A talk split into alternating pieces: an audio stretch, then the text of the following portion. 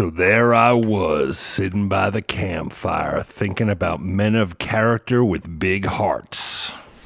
Yo, what's up, everybody? This is J.A. Martinez. This is Big Jeff. And this is Beauty and the Beast Mode Podcast. Jeff, before we say the episode number, this is what I was thinking. I don't think that we should go ahead and say which episode it is, just in case we want to save it and put it out later. Does that make sense to you? So This is episode number unknown. I like it. Jeff, it's been a while. Has it been a while? It's been a while. Like 2 weeks? 2 weeks. Oh, we fell off again. You had some stuff come up, right? I had some stuff come up? Your lovely daughter came to visit? Ah, yeah. Actually, that's true. My daughter came to visit me from Chicago. We talked about my daughter on the podcast a couple of times, in good ways.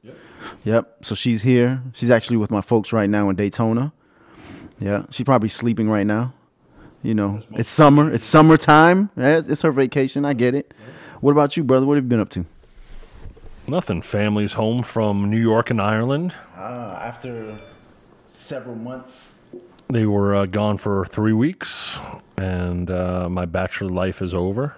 I did nothing that was crazy and wild whatsoever, and I was looking forward to the family coming back, actually. So did a bunch of stuff around the house, so the wife would be happy when she got home. Last minute, yes, don't judge. Laying mulch and doing this and pulling bushes and the whole bit. So that's it. That's exciting. It's not exciting whatsoever. Like I think about years ago when I had, quote-unquote, a life. And was wild and crazy. Yeah. Years ago, laying mulch was totally different. Now, like a marathon of Shark Tank gets me excited. So, but enough of me, and enough of you.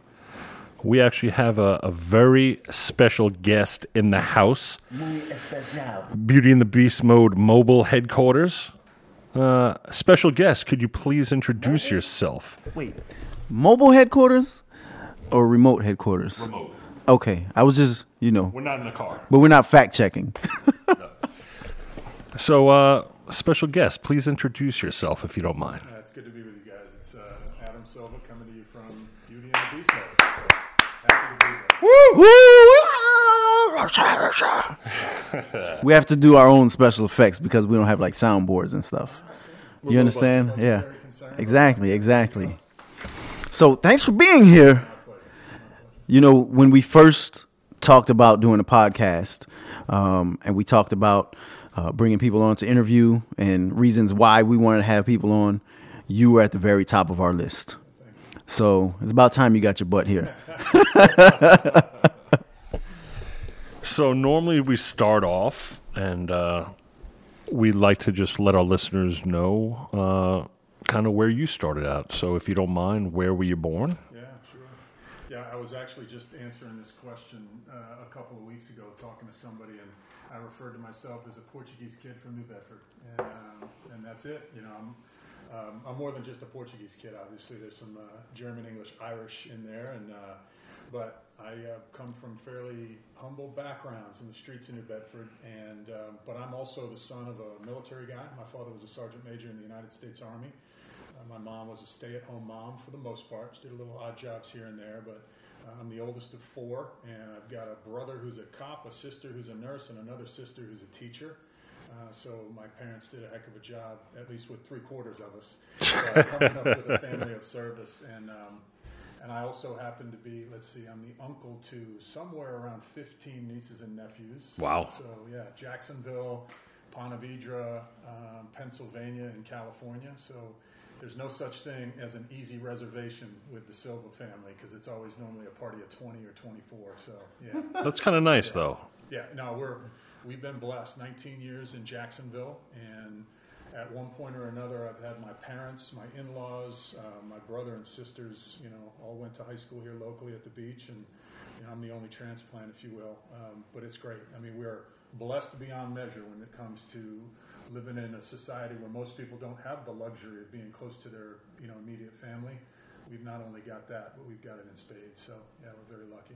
That's awesome. So I was an only child, so I can't even think about, growing up, I had the invisible friends and brothers and sisters. So always to me, like I had a close knit of friends growing up. So they were kind of like my family, you know? So how was it growing up with three other siblings? Oh, yeah. So my dad's an only child and my mother's the oldest of two.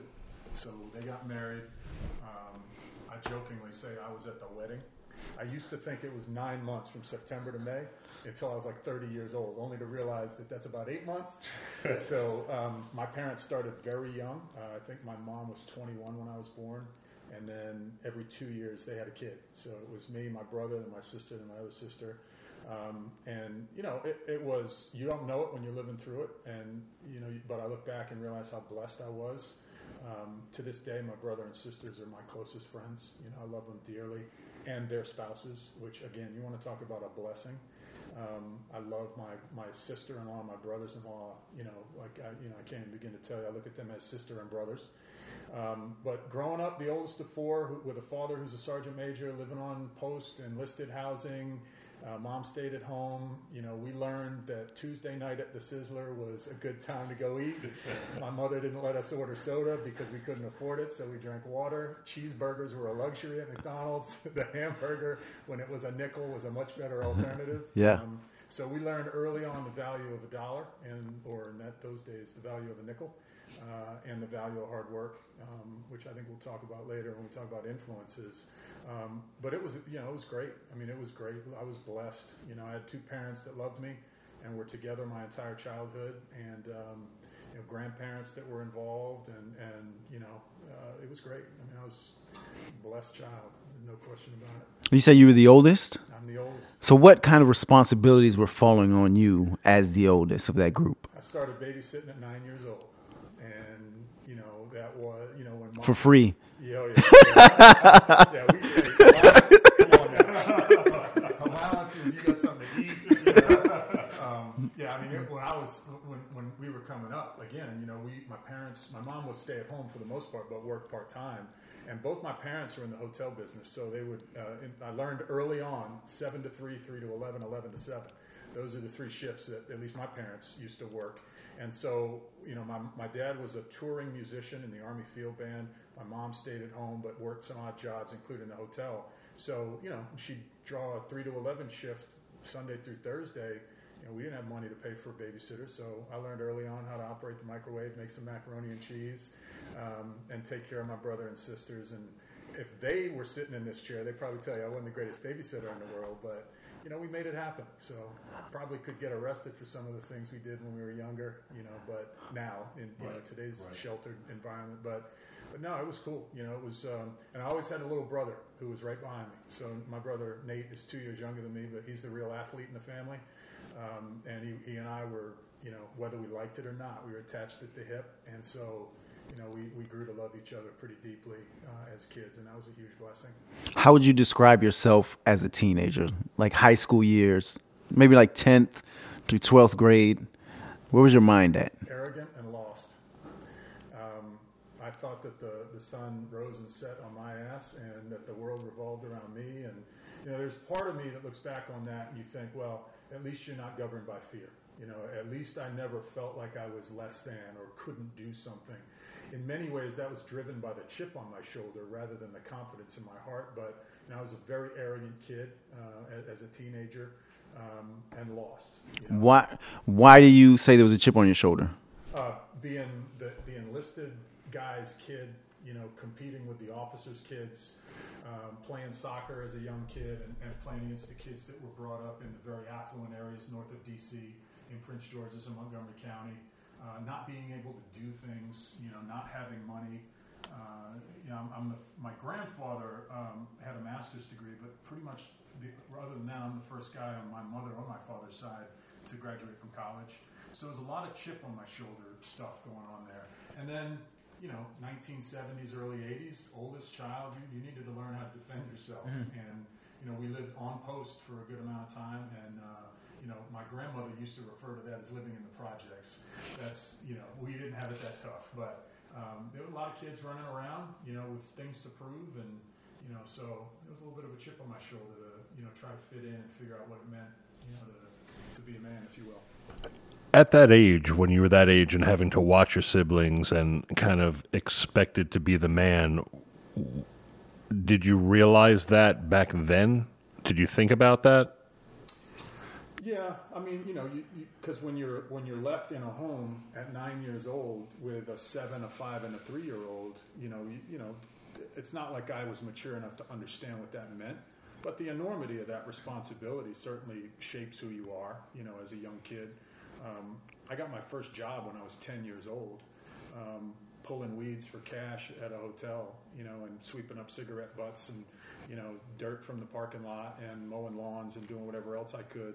$3 an hour cash. I don't know if they can come back and get the taxes on that now, but, you know, so, and then by the time I was 12, I was working for my dad at a restaurant in Little Italy in downtown Baltimore and bussing tables and washing pots and pans and, you know, making garlic bread with Miss Esther in the back, you know, in the kitchen. And so you learn early.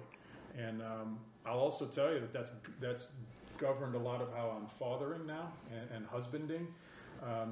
You know, I saw my first heroin needle in someone's arm when I was 12 years old, you know, throwing the trash out in the back alley of Russo's Italian restaurant on Albemarle Street. And, you know, that stays with you for a while. And, you know, seeing some other nefarious goings on in the everything from the cooler to the back alley to the cars that were being parked outside. So, you know, it all goes into shaping you. And so as a father, I don't think we've coddled or shielded our kids from a ton, but we've also made decisions that don't put them in the same situations that I was in when I was 12. So we hold our kids accountable and we're tough on them, and there's a whole other way to parent them and make sure that they don't feel like the world, right? The sun rises and sets on their behind like I thought it did mine. So, right. Yeah.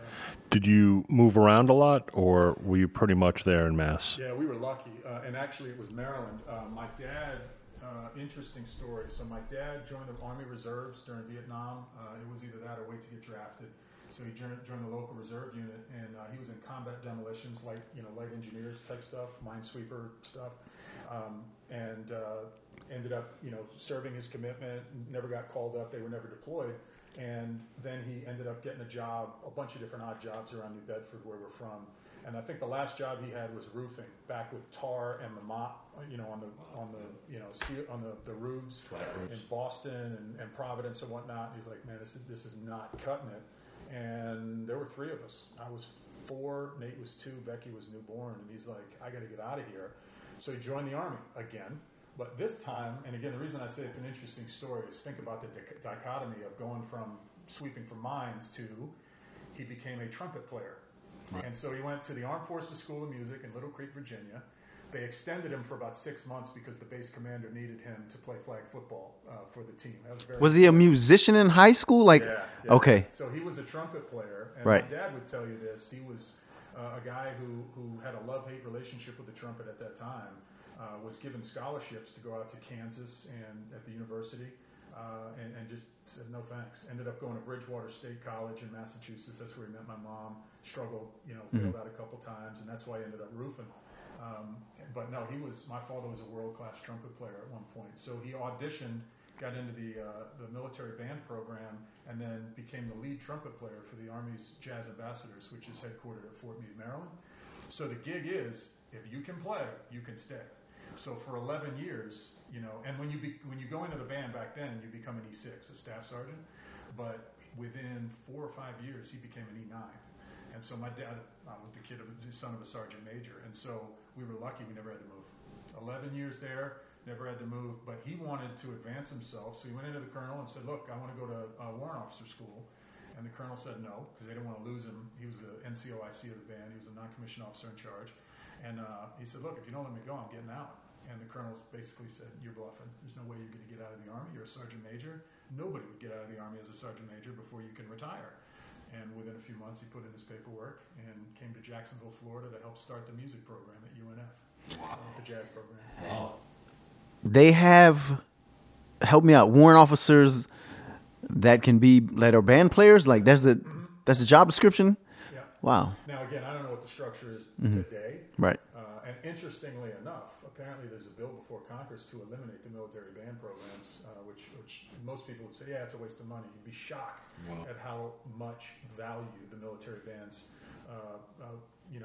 give to the all the armed forces, everything from what they do in D.C. to what they do out in the field. The West Point band, which I was lucky enough to hear, last week. So, but yeah, that's what my dad did. They had a full slate of members of the band were enlisted. In his case, there was a chief warrant officer in charge, and that band was part of a bigger, band, the field band, which had he had 2 lieutenants colonel, maybe full bird. I can't remember, but yeah. So this greatly interests me because I played trumpet for probably about 13 years as a kid. So you said that your dad put his papers in and just up and left started the music program at UNF. Helped start it, yeah. He was probably one of the early hires, but he wasn't the founder. So was it like a concert band, marching band, a whole program that they created? So at UNF back in the day, there's a guy named Rich Madison, phenomenal guy, and Rich was a jazz euphonium player. Euphonium's like a mini tuba. And Rich was an absolute freak with the horn. He was just unbelievable. He also happened to be a very smart and very charismatic guy. And so he ended up meeting a benefactor down here in Jacksonville by the name of Ira Koger, who had an affinity for jazz music. And so they created the jazz program. Again, I may be getting the chronology wrong, but he was instrumental in creating the jazz program at UNF, which through the 80s and early 90s was one of the premier jazz programs in the country. They're right up there with North Texas and all their the bands that they have up there. And so he recruited my dad to come down. And, he was willing to wait until he got out, but when he decided to resign and just move on, he's like, all right, let's go. Come on down. So he was there from 88 to 95, I think, 95 or 96. And so, yeah. That's wild. So growing up the way that you did is kind of like helping to raise your siblings. And you mentioned your dad in the Army and growing up during those times, was there anybody in particular that was a big influence in your life or that you looked up to and kind of had a profound effect on the way that you looked at things, which kind of molded you into the future you? Yeah, I think like anybody else, I had a love-hate relationship with my parents. Yeah, I mean, it's, and I say that tongue-in-cheek, there was no real hate, but, the pushing the envelope, growing, stretching the boundaries, challenging, that whole thing. And by the way, we talk about working in restaurants and not having my children do that, even though my daughter just recently had a short stint at a barbecue place. I never once told my son he was the man of the house. And I've been traveling for 20 years, but I never leave the house and say, you're the man of the house. That is too much responsibility to put on a young boy. And also, again, this is my hindsight 2020, but also that devalues the role of your wife, because my wife doesn't need the man of the house. She wants the man of the house. She doesn't need him. Right. And that's one of the things that somebody asked me years ago, what's the greatest business decision you've ever made? Because I've made plenty of bad ones. And I said, I picked the right woman. And he looked at me and goes, no, really, what was the greatest business decision? I said, no, really. If you can pick the right woman and she's willing to allow you, or whatever, then that can hopefully give a foundation for everything else. And so, anyway, that was a little tangent. But to answer the question. That wasn't a tangent. That was a knowledge bomb. I don't know about that. It's just me stealing. I've answered this question several times, and it's a two-part answer, but the most profound impacts, other than my parents and my mother, my father Bruce, and my mother Linda. My dad's still with us. My mother died a couple years ago, which again changed my life in profound ways. But my parents, my vovô, which is Portuguese for grandfather, Polivio Silva. They were too poor to give him a middle name, so. Polivio. You will never meet another Polivio. I was just gonna say I want that name. Like I want that name, Polivio Martinez. That's pretty good. Yeah. I like that. Well, and he gave it to my son as his middle name, which of course he'll probably not like that I just said that on the podcast. My grandfather and I are almost polar opposites in so many different ways. He dropped out of I think the 6th or 7th grade. Started smoking cigarettes, which back then was a big deal. He was born in 1921, so in the early to mid-30s, he was, as he said, he was running the streets. and he used to run numbers for an illegal gambling operation that was run by one of the mafia guys in New Bedford. He lived on the wrong side of the tracks. His father died when he was young, and my Vavu used to share stories with us about laying in bed. When he shared a bed with his brother Hector, who he said I reminded him of his brother, which was a huge compliment. But he told me a story of how one night he's laying in bed in the middle of winter. They shared a bed, and they're under a couple of blankets. And all of a sudden, he smacks Hector, and he's like, "Hector, stop messing around." And he thought that Hector was like touching his chest, but when he opened his eyes and looked up, he was looking in the face of a rat. And that's how tough they used to live. I mean, they had nothing. And so when I find myself complaining about my, circumstances or whatever, I have nothing to complain about based on what my Vavu went through.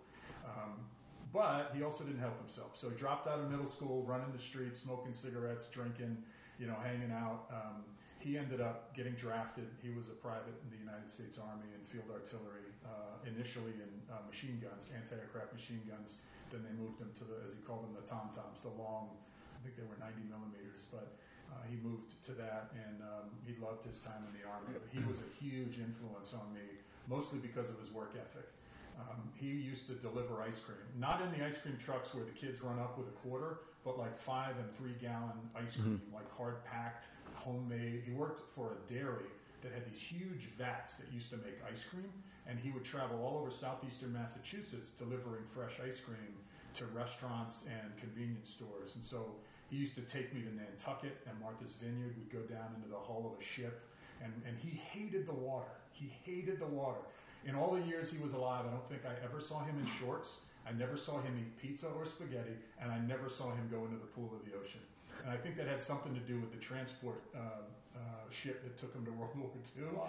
But every Tuesday, he was delivering, on a ferry boat to Nantucket and Martha's Vineyard. And so I ended up working for him one summer for $5 a week. And that money I used to use at the baseball field to buy myself, sugary snacks. But he was a huge influence on me because he died basically penniless, and yet he was the richest man I know. And the vision of my Vavu that is forever seared into my memory is he was visiting one week, for I think it was a Christmas, and he was staying at my house, or he was babysitting with my grandmother, I can't remember. And I walked out of a bedroom, and I looked up, because I used to work out of the house, and I looked at the couch, and my Vavaw, that's the grandmother of the couple, my Vavaw had her head on my Vavu's shoulder, and they were watching a Western. And they had been married at that point in time, like 55 years. And of all the time that I was around them, I saw my grandfather, and he wasn't perfect, none of us are, but he loved my grandmother. And he treated her with respect. And, like I read once in a book, I think every time he left the room, she felt better. Not because he was leaving, but because while they were in the same room, he made her feel better about herself. So that was a huge, and so my father, my grandfather, and then my college lacrosse coaches, Jack Emmer and Richie Meade. So those guys really, that was at a time when I said I thought that the sun rose and set on my backside, and they proved to me that that was not the case very quickly. And I didn't realize it at the time. It's like everything else.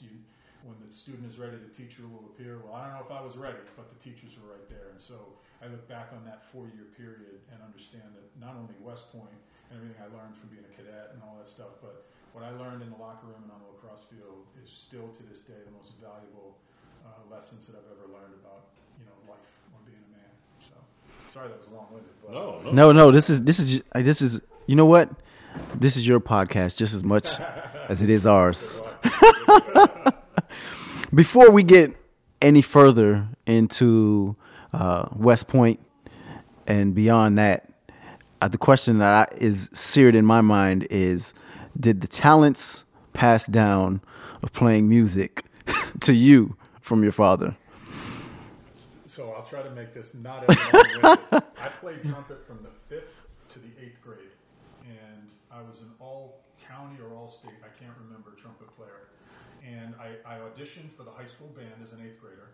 And when the results of the audition came back, I was going to sit first chair, second seat. So that's a pretty good spot, right, as a rising 9th grader. So If you asked me was I any good or did the gene pass down for me, I would tell you the hard work gene passed down because I was not gifted. I just practiced and played hard, much like with sports.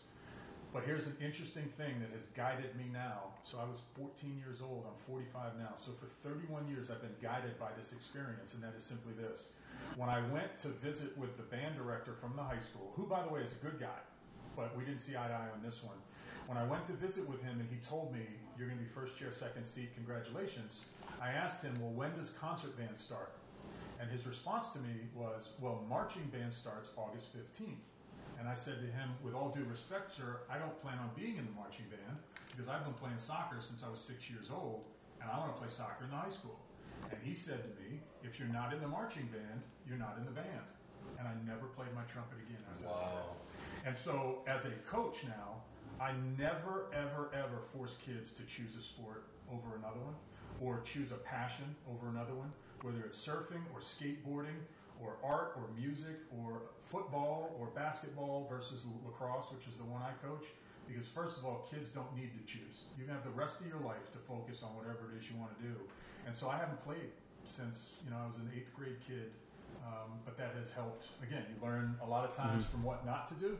That helped guide me in a big way 31 years ago. That's such a shame because you hear so many times about all the great teachers and mentors and to hear a story like that where it just, you may have had this great talent as you went on and it was just crushed right at that moment. You know what I look back, and you're right, Jeff, but when I look back on that and I think to myself, had I the passion, I would have continued to play, just not in the band. I would have asked my father. My father was a professional trumpet player. Right. He was in a band with 18 other guys that all played some sort of horn. Right. I could have continued to play, or I could have picked up the piano. And if you ask me, musical regret is that I never learned how to play the piano.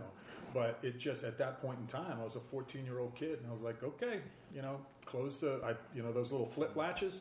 Closed the latches, put it in the closet when I got home. And my dad, ironically, was cool with it because still to this day, if you ask me, he was one of the greatest lead trumpet players in the jazz industry for a handful of years. He would have given it all up to be a professional athlete. Wow. Yeah, he was a Celtics, Red Sox, no offense, Jeff.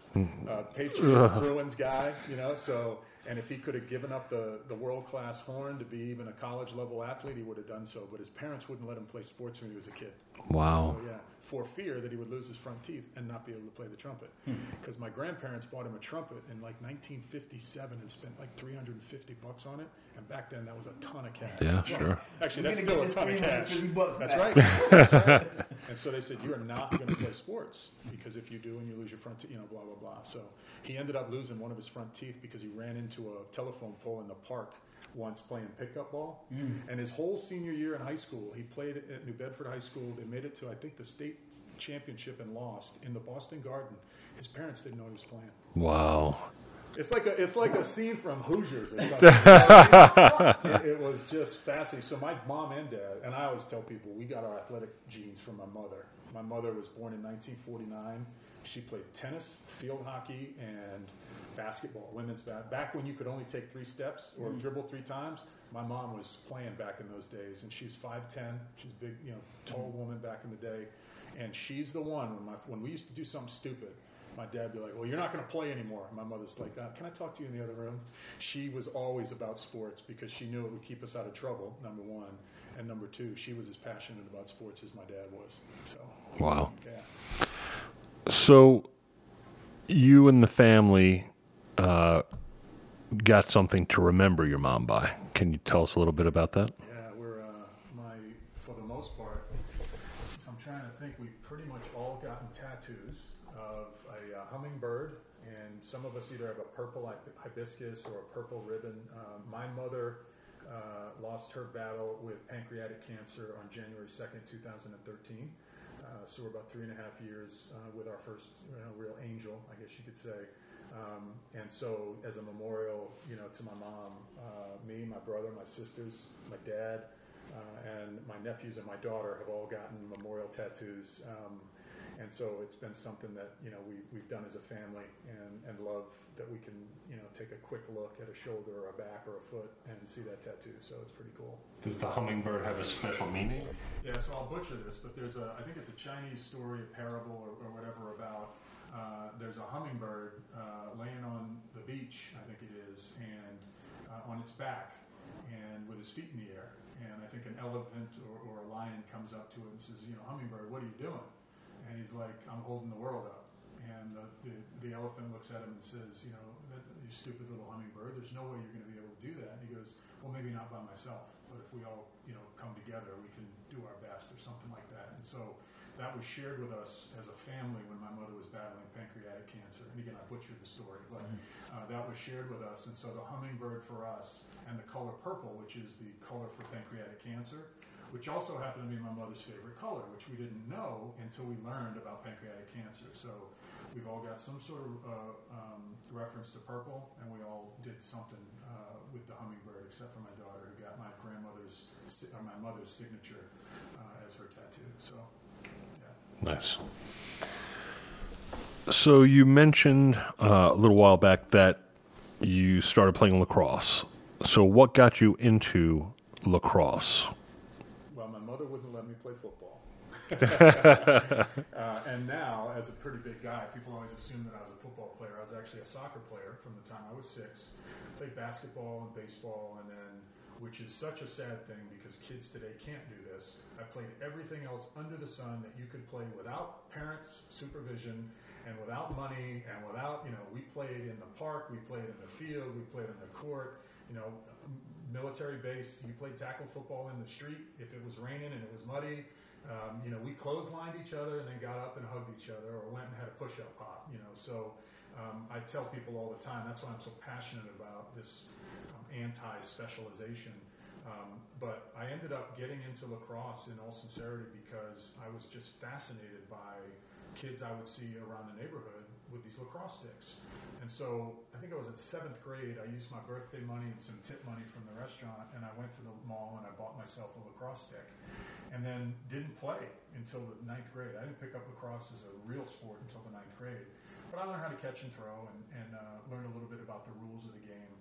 But I'll never forget tryouts freshman year. It was like March 1st of 1986 or something like that.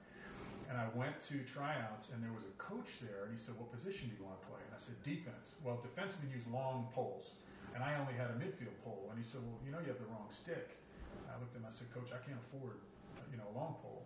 The next day, that coach showed up with a long pole, and he gave it to me. And I used that pole. They used to bend all the time. It looked like a snake half the time. But I used that pole for almost 4 years. That man's name is Tom Singleton, and Tommy and I have remained friends to this day.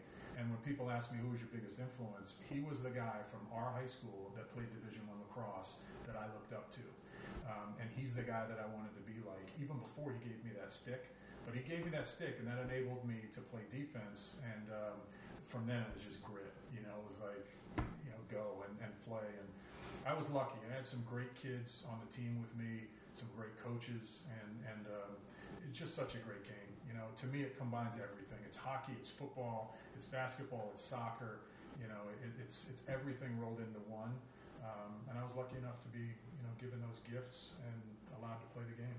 So, where did that game take you? I don't know if I can answer that question yet because it's still taking me places. You know, and I don't like talking about this kind of stuff. You know, because it's not, you know. But I was a high school All-American, played as a North-South All-Star, which was a national All-Star game after my senior year in high school. Was actually a soccer recruit at West Point, and I didn't understand what being a recruit really meant back then. So I got to West Point my plebe year, my East Barracks, and you have what's called mass athletics, where a couple times a week you go to practice or you go to intramurals or you go do something physical. And I was walking down the sidewalk on the Plain, which is the parade field, and I saw the sign for lacrosse, and I was like, I'm going to go to the lacrosse line. The soccer coach wasn't all too happy about that, which in all sincerity, I didn't understand what I was doing. But I knew that I had fallen in love with lacrosse and had such a great senior year that that's what I wanted to do. And I was also 6'2 and 180 pounds, and that's a big soccer player, so I knew that that may be a limit on me. It's like the Dirk Nowitzki of soccer. Yeah, right? It was, yeah, I was a big boy. You know. And then, you know, I walked on, preferred walk on, whatever you want to call it, made the team as a plebe, made the varsity, got a little bit of playing time, and then things really opened up for me as a sophomore. And then by the time I was a senior, I was a captain of the team and made that North-South National All-Star game again. And Our team was 12-4, and we finished number 8 in the country. And we lost to North Carolina. I think it was 14-5, and they ended up going on and losing in the final to Syracuse by 1. And so those are all the plaques on the wall thing. Right. But where has lacrosse taken me? Some of the greatest friends and what I consider now to be brothers and sisters were introduced to me through the game of lacrosse. And also as an adult and as a father and as a coach, you know, the ability to give back through the game and help develop young men of character, you know, through all the different coaching that I do. And that's really, you know, where it's taken me. And that's why I can't answer you, because I was on the men's national team staff a few years ago as the director of operations, which is a fancy word for the water boy. Got to meet a lot of great pro players and world-class lacrosse players and coaches. But it's really the relationships that, you know, I look back on at every level, and that to me is the most valuable thing. So the accolades and the plaques and the certificates are cool, and they were much more important to me as a young guy than they are to me today. Mm-hmm. Now it's really the ability to pick up the phone and make a phone call to somebody in Seattle who I met through lacrosse and pick up like we never left off. Right. So one of the things that I don't want to hover over is your experience in West Point aside from sports, and how that transformed you, and why West Point, and kind of your experience there into becoming a man. Yeah. So if you could talk about that a little bit. West Point taught me that I wasn't all that I thought I was. You know, you go from being the top of the hill in high school to West Point, where you're one of, I think we brought in 1,450 plebes my plebe year, and I quickly realized that there's some unbelievable men and women here, and I'm not as special as I thought I was. I have special, you know, talents and, you know, whatever, attributes, but I am not the cat's ass or the cat's meow. You know, I'm not the bee's knees like I thought I was. You were the cat's ass. Yeah. So that was humility. You know, it was humility. It was realizing that, wow, I mean, there's some amazing men and women here, and that means there's some amazing men and women in the Army. And then realized that failure was not terminal. Because the way that institution is structured, you are going to fail. It just doesn't matter how often, how deeply, but whether it's academically, athletically, physically, militarily, they are going to test you, and you are going to fail. And so that was a big eye-opener to me, to realize that, yeah, you could fail and you could struggle, but it was really more or less how you responded to that, how you reacted to that. And I learned the term, no plan survives first contact. You know, so no matter what you think, until you get punched in the mouth, you never know how you're going to respond. And so that was huge for me. On the flip side, realizing that there's really nothing you can't do either. Mm-hmm. You know, so, and not as an individual, but as a team. You know, you get through beasts together, you get through academics together, you get through lacrosse together, you get through the IOCT, the obstacle course together. I mean, it was rare that you'd end up going through, you know, one of those things and say, I did this. That's when I became much less important than we. You know, the we, us, and our, as opposed to me, my, and I, you know. So that was a big part of the education that I got there. So let me ask you, because I've known you for a while now, and hearing what you're saying, you didn't want to kind of give the title that you had with you being an athlete, and hearing you speak about, you know, these humbling things. What truly reached out to you or inward to you that made you think like that? Because you were saying earlier that you had a chip on your shoulder, and kind of through these little things, you changed the way that you were viewing the world or life or just the way to act. And to me, there has to be something bigger than that, because I know plenty of people who still have that chip on their shoulder or never kind of change their view or their outlook. So is there something specific that you think that kind of reached inwards to you that made you change your view? Yeah, two things that spring to mind. Number one, after 11 years of progressive success and responsibility in the musical instrument business, I was unceremoniously fired. September of 2007. And ironically, the owners of the company made my dad do it. You know, we worked together. Some people have pointed out the fact that I've only gotten jobs that my family's been given prior to my last one. But in all sincerity, they said to my dad, "Look, you need to go fire your son." And he's like, "Well, what, you know, wow. Why?" And their answer was, "He's not a cultural fit." Now, that's ironic because of how much emphasis and value I place on culture with everything I do now. But I was fired, and I thought I was, you know, the Teflon Don. I thought I was untouchable, and so that was a huge wake-up call for me. I think I was, 07, I was 35, 36 years old. Wife, 3 kids, mortgage, home equity line, debt, cars, you know, all that stuff. So it was like, holy cow. So that was a big one, and that was an injection of humility, whether I wanted it or not. And it was important, and you know, I can look back on it now and realize that that was one of life's greatest blessings, was being fired like that and the way that it happened. The second thing was, right around that same time, I ended up, somebody, and I wish I could remember who, somebody gave me a copy of the book, Season of Life by Jeffrey Marks, M-A-R-X, and it's the story of a guy named Joe Ehrman, E-H-R-M-A-N-N. So I read that book, and it literally changed my life. And the reason it changed my life is because it taught me that being a success in this life comes down to 2 things: relationships, the ability to love and be loved, and commitment to a cause greater than self, you know, a transcendent cause. And I'd never heard anybody talk about manhood that way, you know. And also, and I can't remember if it's exactly worded this way in the book, but it's not about the billfold, the ball field, the boardroom, or the bedroom. It's not about how much money you make. It's not about how great an athlete you are. It's not about how many women you sleep with. It's not about your title at work or the power that you wield and what you do for a living. It comes down to relationships and a cause greater than self.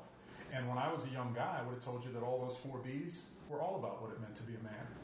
And I read that book, and you know, I'm one of those guys oftentimes reads a book, and it's like I didn't read it. It's like, do you hear Jimmy? Are you listening to Jimmy? You know, that's and I don't know if I heard it, you know?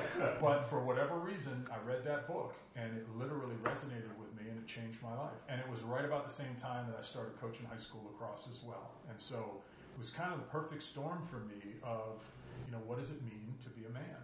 Because if you use those 4 B's, you can always compare yourself out. There's always going to be somebody out there who's either richer or more powerful or bigger title or more money or whatever. And it made me realize that it's really not about that. It's about the ability to love and be loved, and commitment to a cause greater than self. And so those would be probably the 2 biggest influences on getting that chip knocked off my shoulder. Thank you. When you started coaching and you read this book and you started to try to implement perhaps some of what you learned from the book into your coaching style and working with the athletes, how much pushback did you get on that from others? Believe it or not as much as I thought I was going to get. And here's the interesting part about that. When you look at a kid on the field and you say to him in front of the rest of the team, you know, "Chris, I love you. I'm proud of you." Nobody said that to me in 1979 or 1982 or 1987, even in college. Nobody told me they loved me, you know. But I rarely got that from my pops. But in all honesty, yeah, I mean, men don't do that, right? We don't show our emotions. We don't, you know. I just watched a documentary the other day. It's called In a Perfect World. Mm. And you know Damon Dash, the co-founder of Rockefeller Records, he talks about... Look at Adam with the Rockefeller reference. He talks about how he took his ex-wife to court to get custody of their kids, and he said that was one of his greatest regrets. And the reason for that is he realizes that you need the influence of a woman if you're going to be a great man. And so what I was taught when I was younger was you suppress all of that. You don't talk about loving somebody. You don't show your emotions. You're not willing to be vulnerable. You don't love and be loved. You know, you're Mr. Tough Guy. You lift weights, you make money, blah, blah, blah. And so I thought that I was going to get a lot of pushback from the parents. And I won't name him here because I don't know that he'd feel comfortable with this, but there were a couple parents in particular at that time when I was coaching in that high school that not only completely got it, but they were right there with me. And the head coach at the time was also a big fan. He read the book, and he's like, and he struggled with it. He was also, you know, tough upbringing, the whole 9 yards, but what ended up happening was we got champions that were willing to buy into this. And so, you know, now if you go to some of the high schools here, when they break the huddle, they'll say, you know, you 1, 2, 3, and then you say what you're going to say. To this day, a couple of the high schools locally will break the huddle on love. So on 3 love, 1, 2, 3 love. And so we talk to the kids about what it really means to be a man. It has more to do with their athletic prowess, their ability to score goals, or, you know, whatever. So. And with the coaches that you've been around throughout your experience as an athlete, and coming into that as a brand new coach, what was the coaching environment like? You know, it varied throughout. You know, I had 4 lacrosse coaches in 4 years of high school lacrosse. I had 3 soccer coaches in 4 years of high school soccer. So I didn't get that consistency. You know, in the high school I went to, our high school had a lot of military kids. There were 3 subsidized housing projects right outside the gates, and so we weren't, you know, we didn't have travel ball and the latest equipment, and, you know, we also had a lot of kids. Like, I think my high school started with somewhere in the neighborhood of 700 kids in my class. We graduated 360 because there were a lot of dropouts. A lot of kids moved, you know, with the military. So I didn't have that consistency. Like, I always used to have a chip on my shoulder, mm-hmm. again, with the kids that I would hear that would come from the great high school programs, right? You may know the name Ward Melville, you know, their lacrosse program, or Shoreham Wading River, which just had an amazing coach retire, or actually leave a year or two ago. And you hear the stories about how these guys, you know, would influence hundreds and hundreds of kids. I didn't have that consistency, so I had a lot of different personalities that we had to get used to every season. But a couple, you know, spring to mind, and more than the biggest thing I learned from them was just work ethic, you know, just work ethic. And, you know, I jokingly tell people, no matter whether I have a job or not, that I go to work every day unemployed. And, you know, people are like, look at you and say, well, you have a job. What does that mean? I'm like, until I go do something, until I go accomplish something, I'm unemployed. I haven't earned my paycheck today unless I walk into the door or walk into the client and earn, you know, produce what I'm supposed to produce. And so that came from those coaches early on. Because, you know, with sports, it's an uneven playing field based on genetics and in some cases money. But more often than not, yeah, I mean, it really is. But more often than not, if you have the right attitude and you're willing to go, you know, fill a role and be part of a team, there's always a spot for guys like that. So with the way that you're coaching, and you have been coaching, compared to, let's say, coaches throughout your life, coaches throughout my life, that was just work harder, practice more. There was nothing personal involved whatsoever. How did the young men that you're coaching react to the way that you were coaching? Was there any kind of like stepping back? Did they buy in right away? You know, and did they realize what you were trying to do instead of just being a normal coach? Yeah, I mean, so I'll answer that question like a politician, right? You'd have to ask them, because I don't know. You know, I think, you know, some of them hated it. And probably me, you know. Some of them think it's a bunch of BS, which means they think I'm selling them BS. Others, maybe it changed their life like it changed my life. I got a Facebook message a handful of years ago from a kid who I never saw eye to eye with as a player, and he never saw eye to eye with me. I mean, I was not his kind of coach, and he was not my kind of player. And he also was struggling through some personal issues that we tried to help him with. And one of the other coaches was much more personally vested in this kid because he had known him for more years and they connected. But the long and short of it was, it's a stupid rule, but in the state of Florida, you're only allowed to bring 25 kids into the playoffs, even if you have 35 kids on the roster. Well, this kid was a senior, and we're only allowed to bring 25 kids, and we didn't bring him. And it wasn't because he wasn't talented as a player. It was because it just... you know, it was not buying into being a teammate, right? So a couple of years later, I get a friend request on Facebook from this kid. And I'm thinking to myself, well, here we go. You know, if I accept this friend request, the next thing I get is going to be filled with expletives and accusations and hatred, right? But I did it anyway because, you know, again, you got to be vulnerable if you want to be courageous. So I accepted the friend request. The next thing you know, the messenger thing pops up, right? And it basically said, Coach, I just want to thank you for teaching me, or trying to teach me all the things you taught me when I was at the high school. And then it went on to say, the things that you tried to teach us and the things that you told us about how to treat women, I'm starting to see why you were saying the things you were saying, because now the kid's going to frat parties, sorority parties, he's at a big university, he's seeing some of the stuff that's going on with drugs and alcohol and the way guys are treating girls and all that stuff. And so here I am, fearful of accepting a friend request, thinking I'm going to get, vilified, only to then literally get the greatest message I've ever received as a coach. I would trade 10 state championships for that one message to understand that a kid that I didn't communicate well with was actually listening and hearing. And now, that's changed his life. So now, do I think he's the majority or the norm? I don't know. I really don't know. Those kids may not, because I can tell you this. I used to complain about not having great mentors in my life, but 10 years later I realized that I had a life filled with mentors. I just wasn't buying what they were selling. So, and I was told once, just because your kid doesn't listen to you doesn't mean you stop parenting, right? Same thing with coaches and players. Just because you don't think they're listening doesn't mean you give up on them. You just keep trying to get that message across, and whether it's one day or 50 years, it hopefully will eventually sink in. So the four-letter word, let's keep it clean here, guys, that you have tattooed on your body.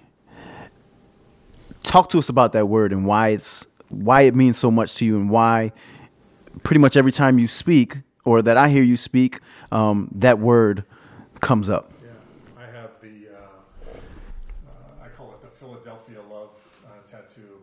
It's the L-O on top of the V-E. I think it's an Andy Warhol piece, and I have it in the center of my back, and I put it there because the word love is something I didn't really understand up until I read that book. And when we talk about, again, a transcendent cause and the ability to love and be loved, it's not in the physical form, it's in the emotional form. And, talking about my children and my wife, we have a saying, which, again, when I say we have a saying, it just may mean that me has a saying.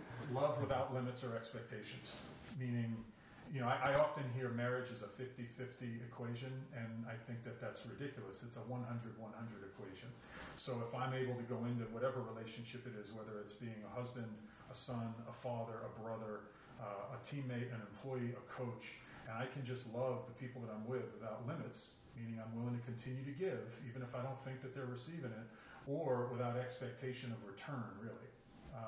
That's a very difficult thing to do. To love without limits or expectations and to continue to do it over and over and over again, that's a difficult thing to do. But that's what I feel is really the key.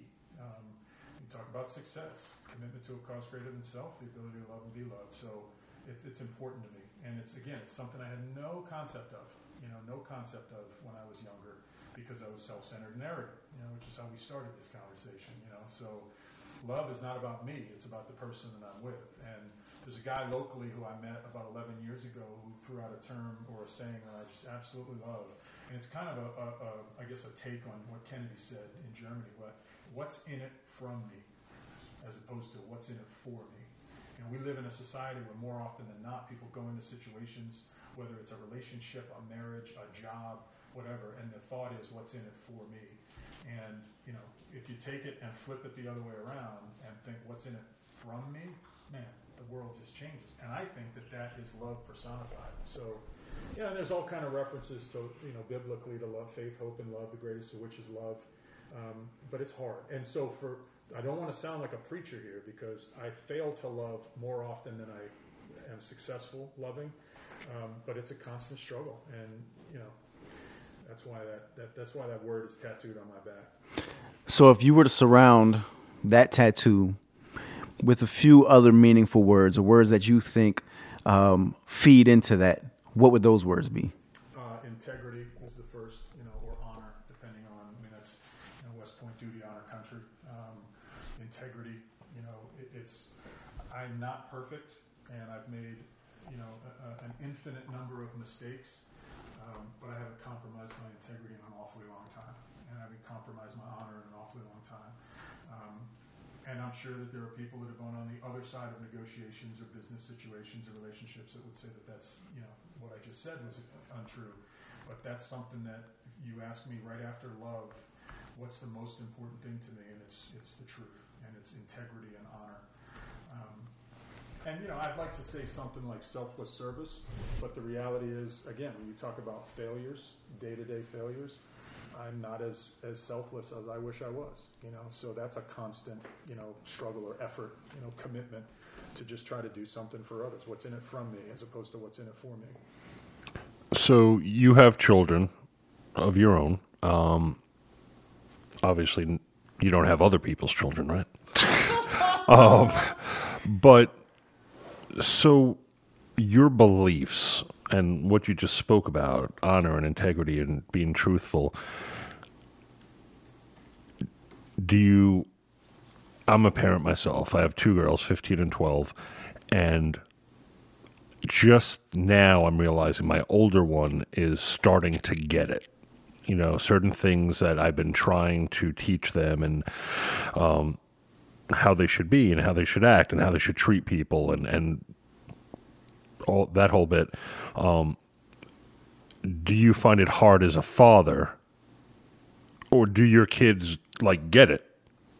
Or is it where you have to kind of not beat it into them physically, but just repeating and teaching and... So I said love without limits or expectations, and then I will tell you that I'm going to contradict that right now by telling you that the expectations that we've had for our children are impossibly high. And I don't know sometimes if I'd want to be my kid. Because, you know, in my house, a half-truth is a whole lie. You know, the standards by which we raise our children are not society standards. They're not cultural standards. You know, they're not social media standards. They're not, you know, this. We raise our children the way that we were raised. And my mother taught me early on, don't come to me and complain about the teacher. She owns the classroom. You're just renting a seat. You know, so don't come in here and tell me about all the things that the adult did wrong. Come in here and tell me how you're going to fix the problem by doing the next right thing. And so that's how we've, you know, raised our kids. And you know, there are consequences, and I tell my kids all the time, every decision has a consequence, both good or you know, some good, some bad. You got to hopefully choose more that have good consequences. But we've been very tough on our kids, and part of the reason for that is to he who is given much, much is expected. And so our kids have been blessed with way more than my wife and I ever had. And so with that said, there's a corresponding expectation that you're going to conduct yourself a certain way. There's a zero tolerance policy in our house for drugs. You know, we expect that our boys respect their girlfriends and their mother, and that our daughter respects herself and her mother and father and her boyfriend, you know, all that stuff. And so it's tough. I mean, it's tough being, you know, again, and our kids have been, you know, raised in a very sheltered environment in a lot of ways, but when they walk into our home, they understand that there are expectations and there are standards of decorum and conduct. You know, with that said, my kids aren't saints, and their parents aren't perfect. You know, so life is about, you know, learning and growing, and I'd like to think that they eventually hear what we say, but they probably think, you know, you can't be a prophet in your own backyard, right? So my kids will probably think I'm a genius when they have kids of their own. Until then, you know, we'll figure it out, and I'll continue to expect that they conduct themselves a certain way. So, and I think it's always as we get older, because I remember years ago of my father, quote unquote, lecturing me or giving me advice, and he would just, it was yesterday. So, but I remember at the time being a teenager, like, just shut up, you know, please, yeah. You know, and we didn't have a good relationship. But now that I'm older, I'm like, okay, maybe when I turned like mid 20s, I started realizing like, okay, you know, he had my best interest in mind with this, and now I understand that, you know. And so I think it's when, with some children, when they get older, that they're like, okay, I get it now. Well, let me also say this, and I probably should have started my last answer by saying this. I've been blessed with great kids. You know, you look at some of the greatest coaches in the history of sport, and the reason that they were the greatest coaches in the history of sport is because they, more often than not, coached the greatest players in the history of sport. I've been given, you know, God has blessed my wife and I with three amazing children, but they're children, you know, that's the other thing. I'm not the father who's buddies with his sons or his daughter. Right. You know, I love them. Right. There will come a day where we'll speak as equals, But that day has not come, right. You know, and then there will be a day where I'll probably be going to them for advice. But right now they're children, and I treat them as children. And I give them restrictions as children should have, and limits. And, you know, but with that said, I've got three amazing kids. Not perfect. They're not without mistakes, but either are their parents. And so, but again, we've been blessed beyond measure with our kids. Now you say three amazing kids. Three. Where's one of them right now? Yeah, I hope none of these guys right here say this. My oldest son is a new cadet at West Point, going through his second or third week of Beast Barracks. He went to the prep school last year as a lacrosse player there, and he's neck deep in it right now. So his mother and I are very proud of him. We've challenged his decision every step along the way to make sure that he's doing it for himself and not for mom and dad, because both Jen and I went and graduated from West Point, and her father graduated from West Point, class of 69. He was a two-sport athlete. Jen was an amazing volleyball player. You know, and Miles has decided to follow my footsteps and play lacrosse. So we've challenged him to make sure you know, that this is what he wants to do. And what's been amazing about watching his journey so far is that he's made the conscious decision to go to West Point, even though he knows full well the prices that some of our wounded, injured, and killed in action have paid, because he's been exposed to that for the better part of the last decade. And like every other kid after 9/11 who's chosen to go into the military or go to one of the academies, he's done so with his eyes wide open. You know, he was 4 years old when those cowards hit the towers and that field and the Pentagon, and he's made the conscious decision to serve his country in a time of war. And, you know, I don't know what the future holds for my son, but I know this. He's earned my respect more than he probably knows, because he's made that decision, just like every other kid who's put their right hand in the air and sworn an oath to the country. So as a father, I'm sure it was a rush of emotions going through you when here it is, your oldest is now going to school, yeah, and dropping him off. And what was exactly going through your head? So the week before he left. And how many buckets did you need? Yeah, right. Yeah, how many tissue can you go through? How many handkerchiefs? The week before he left, and I'm paraphrasing, but I think I looked at him in the eye on the back porch one night and said, "It's time for you to go." I'm like, "You're 18, and I'm like 44, and it's, you know, this house is not very big. It's time for you to go." And I kept telling Jen, I was joking with her. I'm like, you know, when he leaves, you know, you're going to be the emotional one, and it's going to hit you hard. You know, you're the mom, and he's your firstborn. You know, all that stuff. It hit me like a ton of bricks. It hit me like a ton of bricks. You know, when you report to the prep school or West Point, they give you anywhere from 60 to 90 seconds. I think last year was 90 for whatever reason. This year it's 60 seconds to say goodbye to your son or daughter. And they're not kidding. And I did it, but being a father and watching him do it, you know, and he looks to me, you know, his mother and his brother and sister gives them the hugs, and then he kind of looks to me, and you do everything you can not to break it, you know, not to fall apart. Last year when we dropped him off, I ended up going out onto the balcony at Eisenhower Hall and crying like a baby. This year it was a little bit different, because the prep school year is a prep school year for the kid or for the cadet and the parent. So it wasn't as emotionally driven, but watching him go through that process, because I didn't go to the prep school, but I went to West Point. So watching him go through that process was also, you know, brings you right back down to earth. But, you know, again, I couldn't be more proud. And he's going to find his way, and he's going to learn a lot of the things I learned about how you're not as special as you think you are, but you can do anything you put your mind to with the right people on your team, and failure is not terminal. And, you know, so I'm really excited for him. Jeff, I feel like we could have a three-parter here. Like, we want to have you back for sure, and we don't want to take up too much of your time tonight. But we have some questions.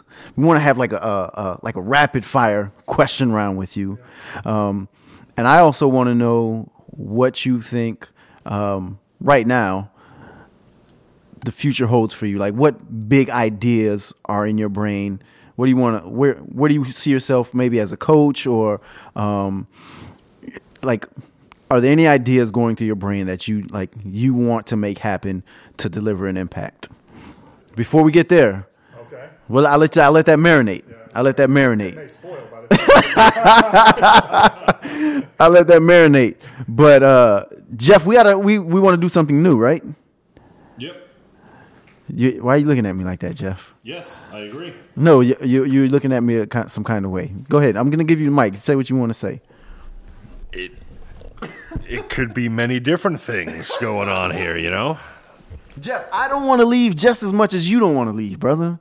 But we can't not keep him here all night. Well, we could. We could. We'll shut this off, tie him up, and can't go nowhere. You do Jen a favor. So there is a questionnaire. There's a show on Bravo TV. You know, we're looking for those advertising dollars. Called. Bravo was also a Hispanic, a Latino food chain. Really? Grocers. Yeah. Okay. Yeah. Nice. Inside the Actors Studio, hosted by James Lipton. I'll have to check out the Bravo store chain. So there's a questionnaire that he does at the end that I've always loved because they're kind of little simple questions, but they're obscure just to hear what the responses are. So like Yeye was saying, I'll just start firing out some questions. If you don't mind, and if you want to answer, if you want to expand on the answer, feel free. It doesn't have to be like a little one-word answer. So what is your favorite word?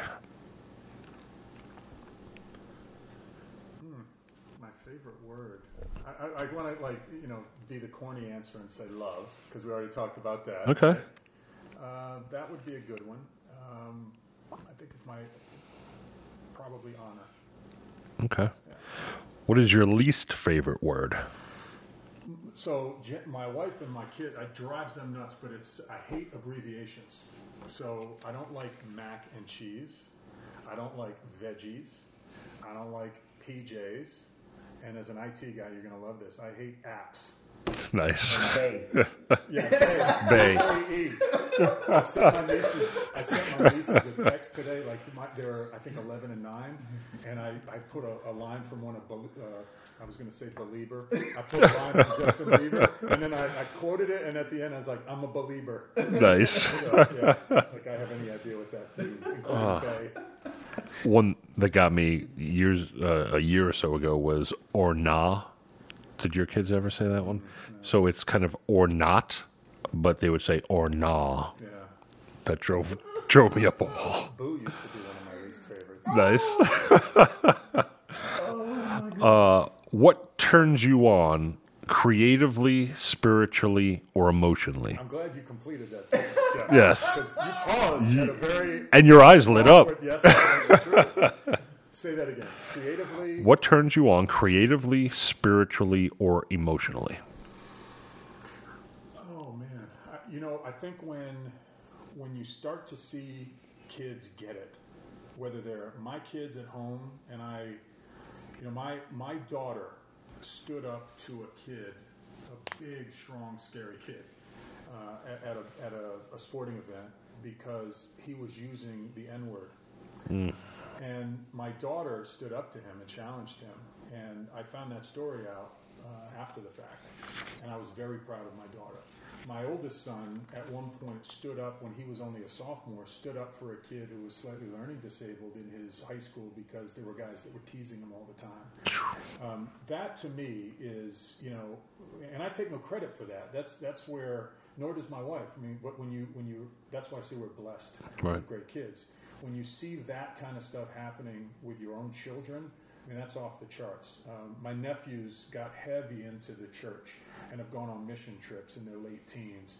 And I've seen their testimony, and I've seen them speak on camera about the effect that God has had on them, the church has had on them, and that's just phenomenal. And then as a coach, when you see the kids get what you're trying to teach them, whether it's on the field or off the field, a young kid here who's on one of our youth teams who we're trying to put in these principles, these X's and O's principles, and I'm on the sideline during a tournament a week and a half ago, and I look up and I see him with his lacrosse stick out poking one of his teammates in the back saying, you're the guy, and he's coaching on the field. And that's when you stop and you're like, that's a walk-off, right? Right. Because as a coach or a parent or as an employer or whatever, when it starts to get there and when you start to see that, that just drives you. It's like golf. The one good shot keeps you coming back, even though the other 99 may not be so great. Right. When you start to see those types of things unfolding, you know, that's what really gets me going. Nice. What turns you off? Well, I mentioned earlier that a half-truth is a whole lie. Manipulation of the truth. False witness, which I, put right up there with cowardice. So that's tough. And especially when you're trying to teach your children and your players to live an honorable life. I didn't say a perfect life. I didn't say a mistake-free life. I didn't say a life that is out without the need to make an amends, but an honorable life and a truthful life. And when that is not the cultural standard anymore, that's tough. That's tough. And, some people have said to me, well, that must be the West Point in you. Duty, honor, country. A cadet will not lie, cheat, or steal, or tolerate those who do. Yeah, that was part of it. But that goes back to Vavoo. That goes back to Vavaw. That goes back to, my father and my mother. And, we just don't tolerate that. Again, you don't have to agree with me. You don't have to like me. You don't have to respect me. But lying, cheating, and stealing, compromising integrity, manipulation, that's the stuff that really I just struggle with, just flat out struggle with. So, and as I said, my mother taught me it's not the teacher's fault.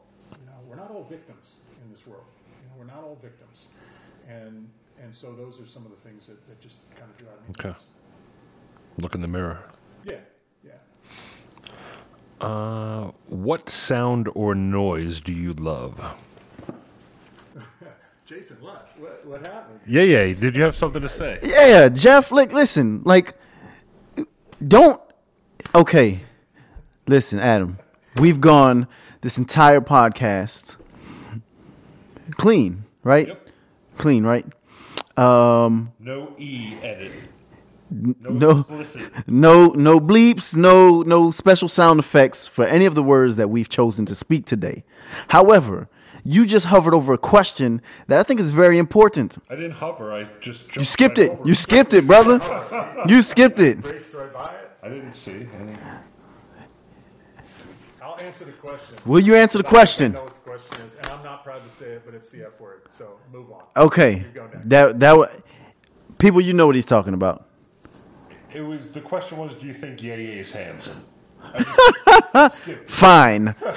He's so fine.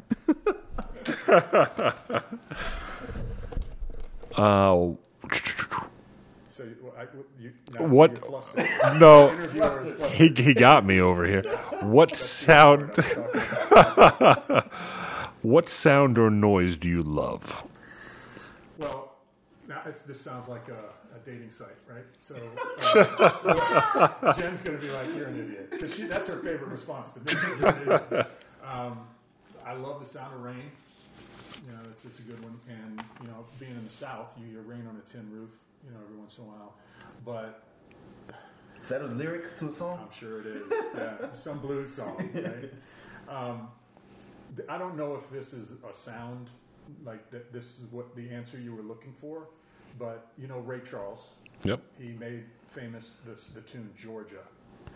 My father plays Georgia played on his trumpet.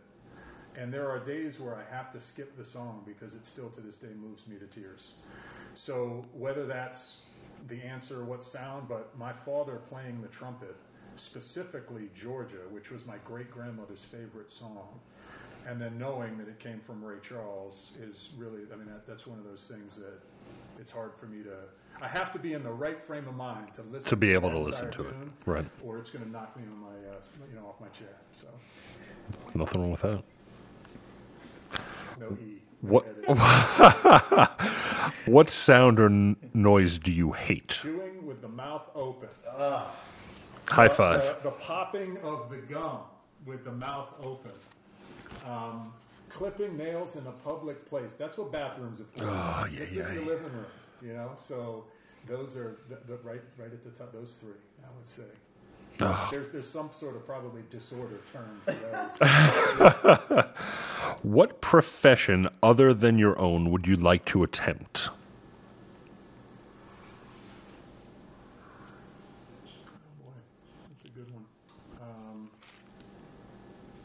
probably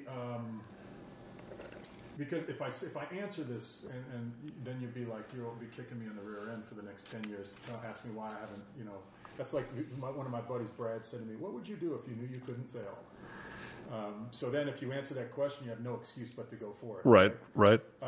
Executive coach, because I love coaching, and I love coaching the kids and the college players that I've been blessed enough to be in front of. But I also find myself absolutely enamored with trying to help people through difficult situations at work. And not because I like solving their problems, but because I like working through them, you know, with them. And I'm not the, you know, to me there's not an exercise or a game for every, you know, professional situation. It's more or less just communicate. Right. You know? So I would have to say executive coach would probably be right up there. I think you'd be amazing at that, by the way. I think maybe I'm a little too heavy to be a ballet dancer. That's why I answered that. What? He was playing all over the place earlier. He used to play soccer. I already knew he had to fit the footwork. Nice. 120 pounds ago. What profession would you not like to do? So this is an interesting answer at a very interesting time. I don't think I would want to do three professions that I have the utmost respect for and that I'm personally connected to, and that is, as I said earlier, cop, teacher, nurse, because I just don't envy what they deal with every day, day in and day out. And we talked about your wife's, you know, role in hospice, and those people to me are angels on earth. Right. You know, we tend to hear most of the negative about what happens, you know, from, you know, the men and women in blue, and yet we don't hear the 99.9% of life-saving work that they do. What my sister deals with as an elementary school teacher, it's amazing to me because it seems like we expect the most from those we respect the least sometimes. And I would have to say that those three professions, because I know a little bit about them, are the three that I just don't think that I could do. And I also don't know that I have the temperament to do them. So we talked earlier about, you know, commitment to a cause greater than self, what's in it from me, and love without limits and expectations. Those are all great taglines, but when you actually have to go out and put it into practice with what you do, 8 hours a day, 40 hours a week, it's a whole different story. And so I listen to what my brother and sisters tell me about what they do at work every day. And, oh, by the way, my sister-in-law is a nurse and my brother-in-law is a homicide detective. And I'm continually floored at what we expect of our teachers, cops, and nurses. And I just don't think I could do that. Okay. Last question. If heaven exists, what would you like to hear God say when you arrive at the pearly gates? Number one, it does. Okay. Because I fail to believe that my mother's gone. And you say St. Peter? Is that who you asked me? If heaven exists, what would you like to hear God say? God. Okay, because I thought we were at the pearly gates here with Peter. Welcome. I hope, if not already, I hope. Well, some would say you can't earn this, right? Because it's agape. It's, you know, the love of God you can't earn because nobody is good enough to earn it. And that's why Jesus died on the cross, right? So I would hope that all he would say is welcome, you know. And then quickly, hey, your mom's right over there. Your Vavu and your grandpa are over there. Your Nana and Vava are over there, you know, and just be able to go hang out with my mom and the rest of the family. Nice, brother.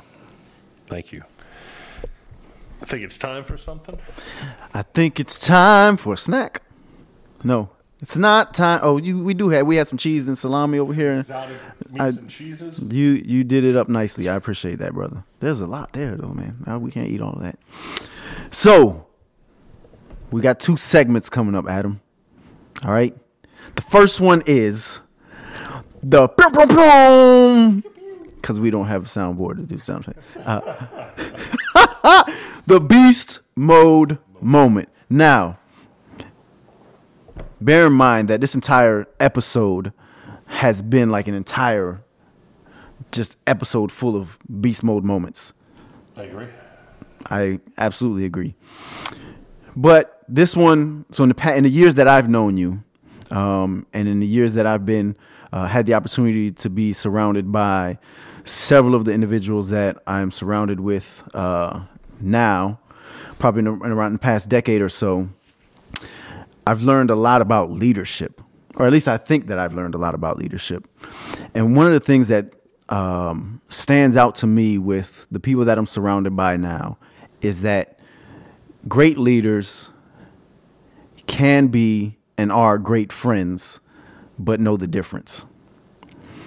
So that is what stands out to me in the conversation that we've had with you and in our relationship, is that you are a great leader, in my opinion, and you are also a great friend, and you know the difference. So that, Jeff, is the beast mode moment. Nice. Short and simple. Nice. Yeah. To the point. To the point. Now, the next segment that we have, Adam. Now, did you want to comment? Do you want to comment on that beast mode moment at all? No, other than to tell you that that's one of the great challenges of being a leader or a manager, is that you got to put the mission first, and that is a constant source of challenge and struggle and difficulty. You know, over my 20-some years as a business guy, leadership, whatever you want to call it, coach. You have to make tough calls. Mm-hmm. They suck. And again, it all goes back to communication, because if you're willing to be transparent and you know, clear about your reasoning behind it, it helps a lot, but it still hurts sometimes. So you know, it's tough. It's a big challenge. Mm-hmm. Ongoing challenge. Jeff, are you ready? Are you queued up, my brother? I am, for once, fully ready. We like to call this Jeff's joint.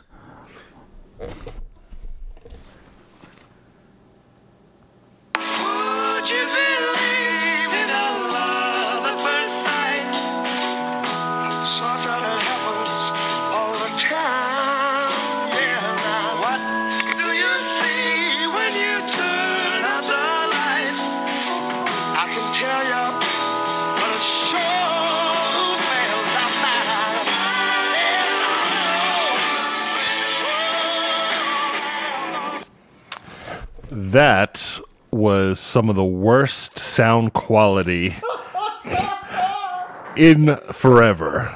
But the song was A Little Help From My Friends by Joe Cocker. When I think of Adam, and like Yeye said, an amazing leader, I think of all the help that you have given people and been there for people, and I think probably there is a ton of good that you have done without even knowing that you have done it.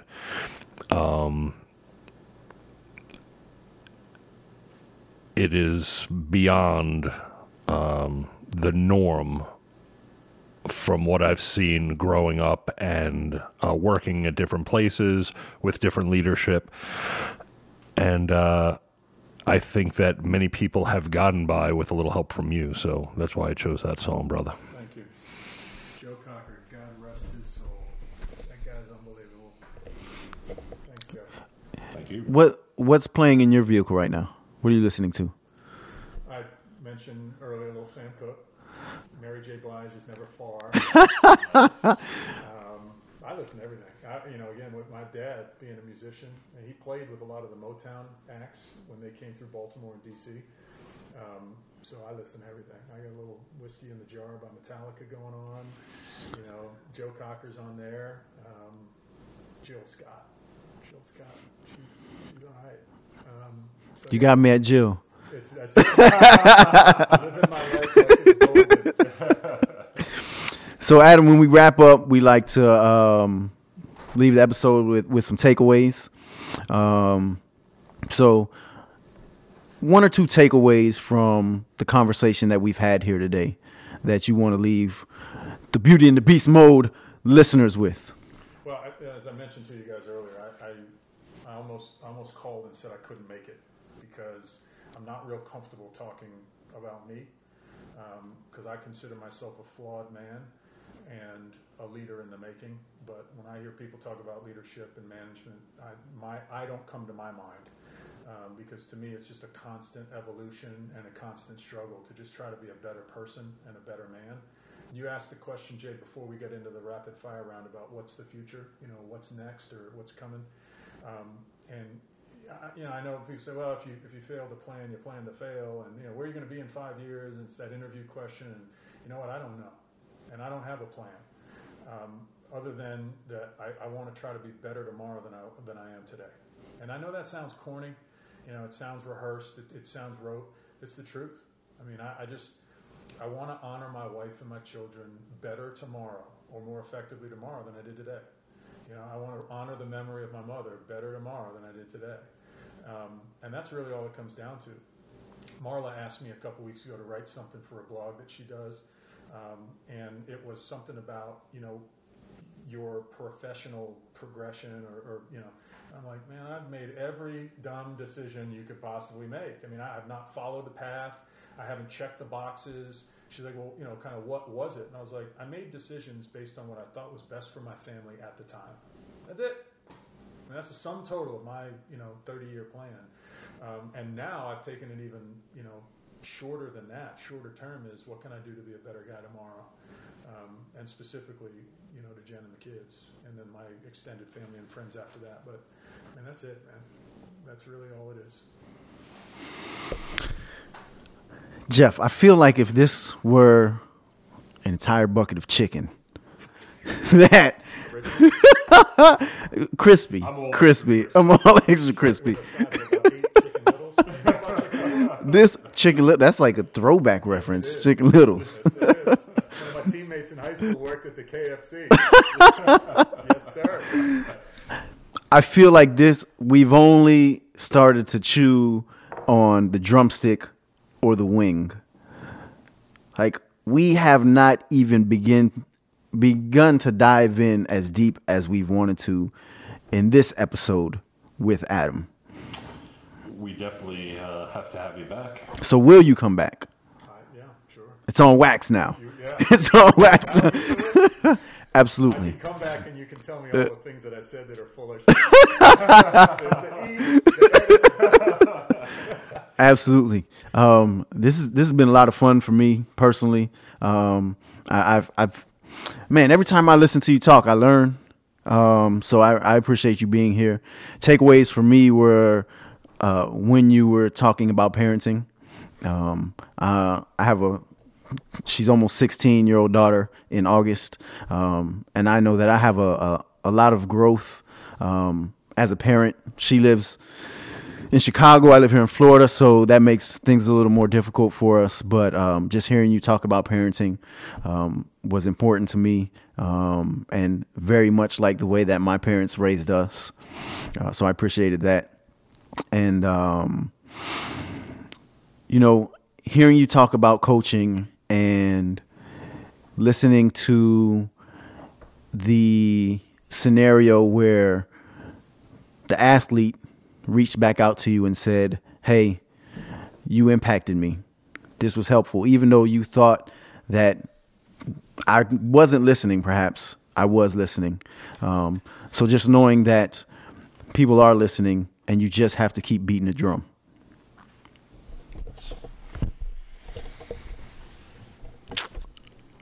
My takeaway is so many people I've spoken to about Adam throughout my time knowing him. And I've always said that I could listen to him talk every single day for hours. Because... Because, as I said earlier, you do not beat around the bush. You do not lie. You're honest. You speak what you feel, and I absolutely respect that.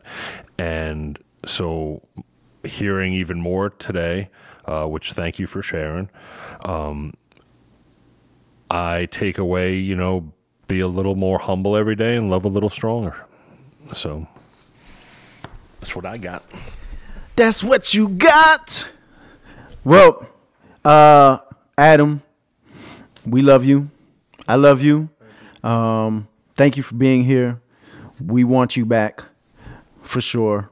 We'll just wrap this salami and cheese up, and we'll have it for you next time. You know the name of that group? Did he come back? The Whole Notes? Nope. No. Who's that?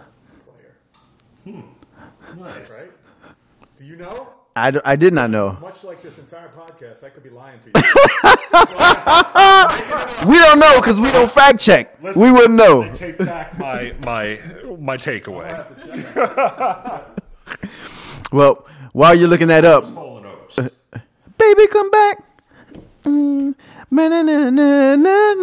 That's called Chevy chasing, when you don't know the words to the song. Because I have that on hits of the 70s. My music. Well, Adam, we greatly appreciate you. This has been an episode, unknown number, of Beauty and the Beast Mode. For Adam Silva, I am J.A. Martinez. I am Big Jeff. Be good to one another. Peace. See ya.